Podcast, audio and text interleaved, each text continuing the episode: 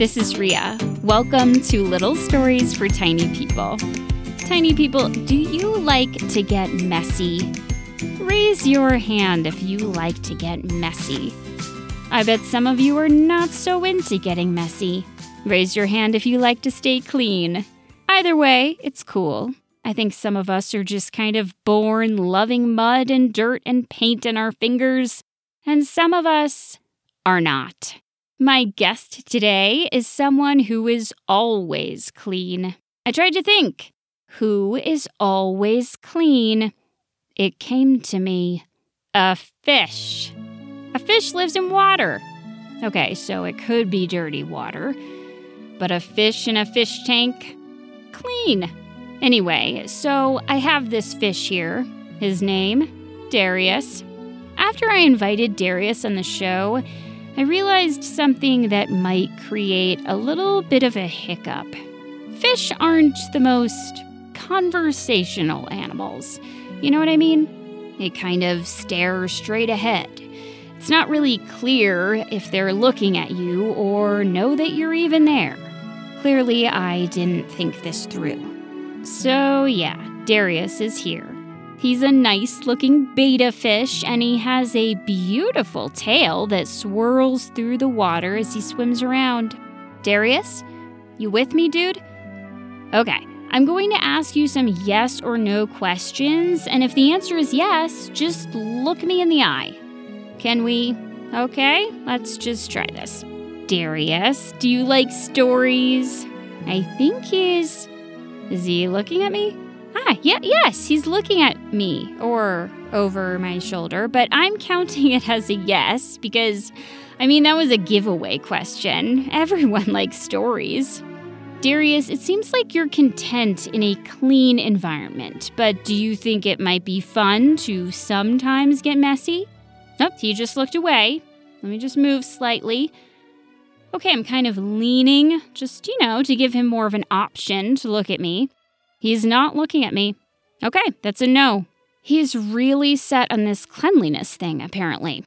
Swim on, my friend. Tiny people, let's get to this story.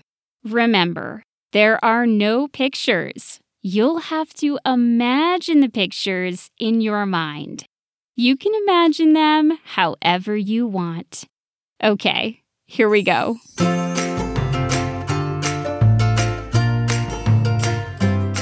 Louisa rose from her satin pillow, perched in her home's large bay window.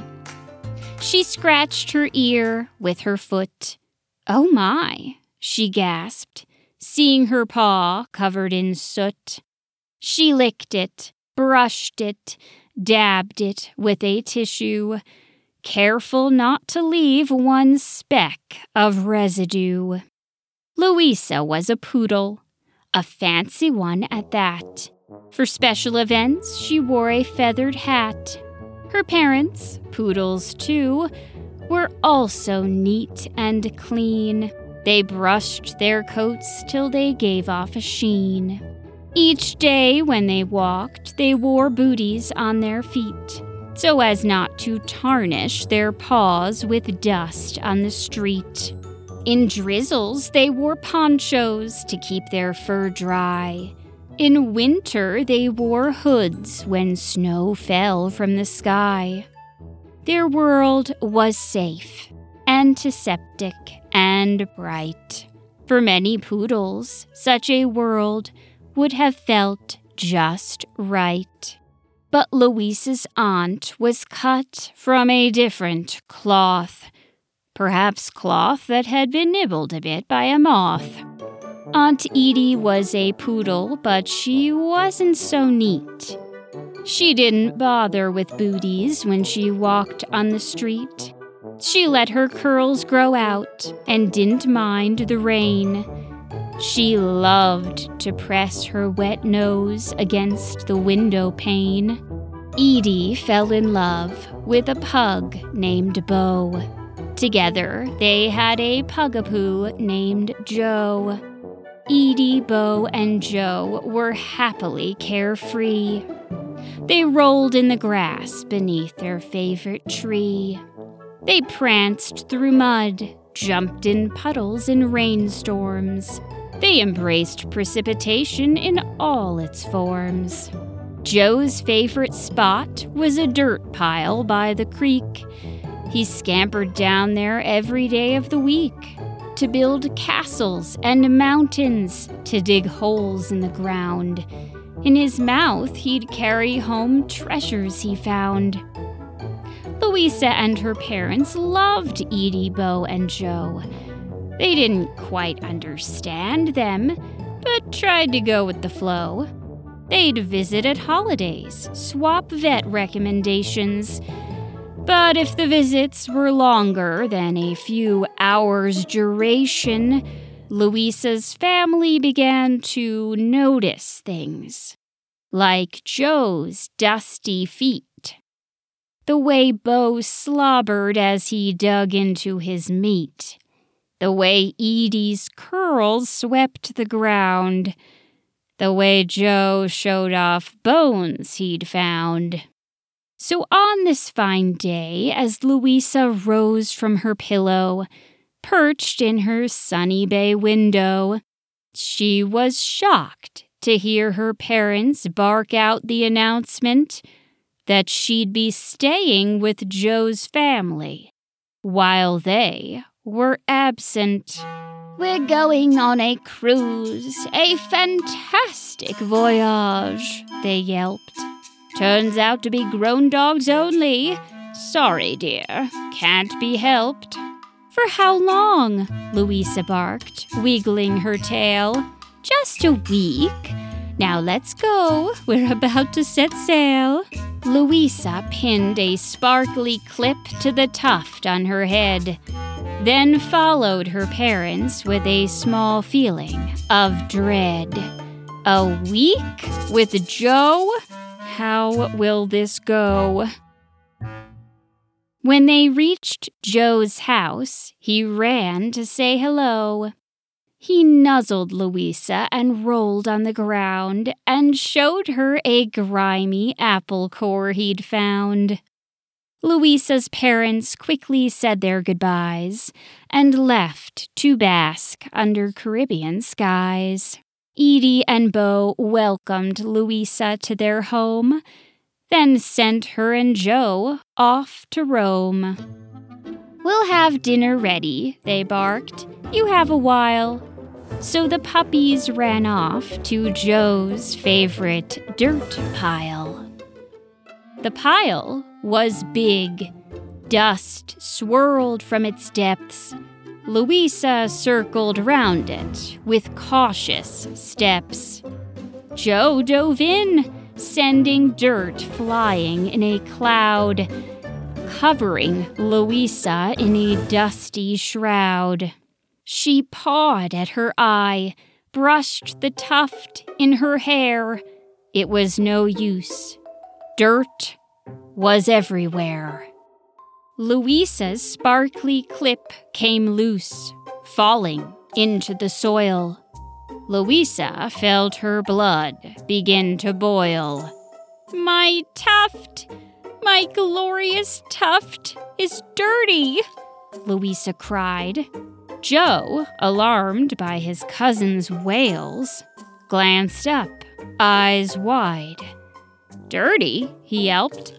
We're having a ball. Just then, the sky cracked open. Rain began to fall. Not just a sprinkle. Torrents of rain fell from the sky. Louisa just cowered, yelping, Why? Why? Louisa, let's go, Joe barked, scampering away, sending splashes of mud in a fountainous spray. Louisa wailed, shielding her tuft from the crud, and blindly fell into a pit filled with mud. Louisa yelped. Louisa barked. Louisa tried to climb free. The mud gurgled, bubbled, and felt like a silken sea. As Louisa swam, she simply couldn't deny the exceptionally soft texture of this muddy sty. Mud is fun, Louisa thought with surprise. Joe turned to see her and couldn't trust his eyes. His cousin, this dainty poodle, was swimming muddy laps with a grin. Needing no convincing, Joe jumped right in. The cousins rolled in that mud all afternoon, till the rain stopped, the clouds cleared, and they could see the moon. "Let's head back," Joe yelped, dragging himself onto land. "All right," Louisa groaned, pulling herself to stand. The cousins were caked with grime, covered head to paw. Louisa smiled sheepishly. "I feel like I broke some law." They giggled and headed to the house to eat, leaving a trail of mud with their furry feet. Edie and Bo met them at the door and ushered them to the tub. "You'll get to eat, but first, you scrub." Bo laughed. "It's true we love a good mess, but this one's too much even for me, I confess." The puppies splashed in the tub and scrubbed themselves clean, and brushed their fur till it gave off a sheen.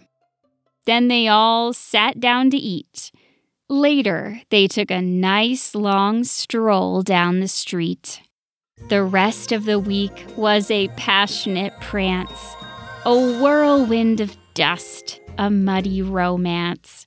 Louisa learned to love the squish of wet grass, the fog she could breathe onto a looking glass, after long days of crossing mossy green logs, of splashing in puddles, of wading through bogs. She and Joe leapt into the tub, where they'd wash and brush and scour and scrub. Soon the week came to an end, and Louisa's parents came round the bend. They glimpsed her toothy grin, her soiled paws, her wild hair. All they could do was stop and stare. Their darling puppy, with her once glorious tuft and her once elegant mane, looked askew, a mess, and a bit insane. But as they watched her frolic with Joe in the fading light, her grin shined extra bright. The crews had mellowed their standards a touch, so Louisa's parents didn't mind the mess too much. They nuzzled Louisa, getting dirt on their noses. Then Edie and Bo turned on some hoses.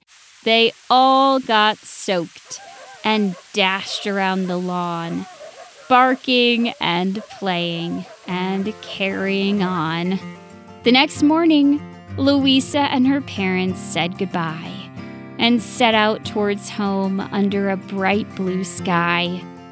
From then on, when Louisa found herself in a mess, she thought of her cousin Joe, their adventures, and felt a bit less stress.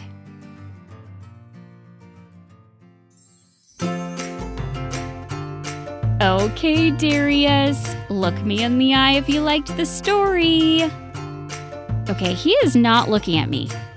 Maybe that means he didn't like the story.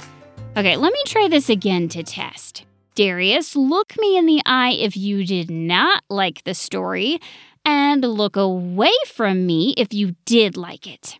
Tiny people, he is still looking away from me. So, yeah, I don't I don't think this is working. Honestly, Darius, I don't expect much from my guests. I invite you to my studio. I tell you a brand new, never before heard story.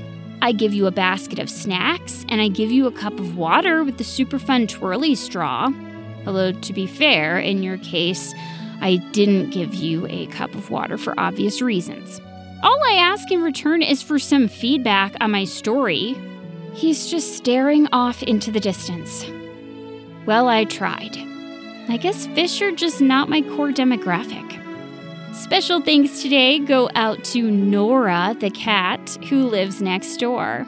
Like most cats, Nora is extremely clean and likes others to be clean as well.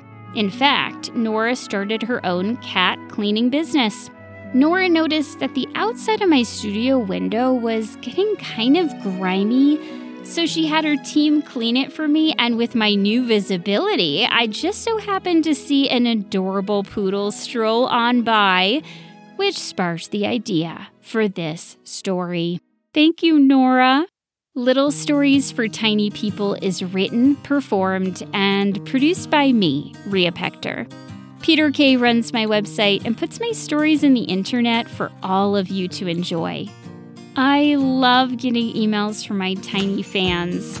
You can reach me at Rhea at little stories tiny people dot com. And thank you, as always, for listening in.